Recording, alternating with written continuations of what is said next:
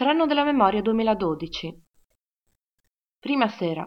Cracovia ha cambiato volto. Questo è ciò che dice chi l'ha visitata una decina di anni fa e ci torna ora.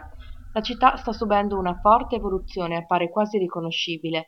La sera è viva, molto diversa dalla nostra Trento sotto molti aspetti. Si arriva in piazza e la vista è mozzafiato. Con il buio la sera la cattedrale e l'edificio del mercato illuminati sono ancora più suggestivi.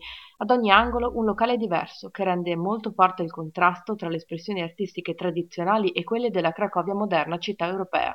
Nel ristorante suonano dal vivo musica tradizionale polacca, due violini e un contrabbasso coinvolgono i commensali con un ritmo che invita al ballo. Lungo le vie del centro i locali sono nascosti dietro anonime porte. Conoscendo i luoghi giusti si possono trovare concerti live e diversi locali arredati con immagini e proiezioni video che catturano l'attenzione e danno forma al sottofondo musicale elettronico. A farci da guida c'è Joanna, studentessa di letteratura italiana a Cracovia. Parla l'italiano perfettamente con un piacevole accento romano che rivela dove ha trascorso i periodi di studio nel nostro paese.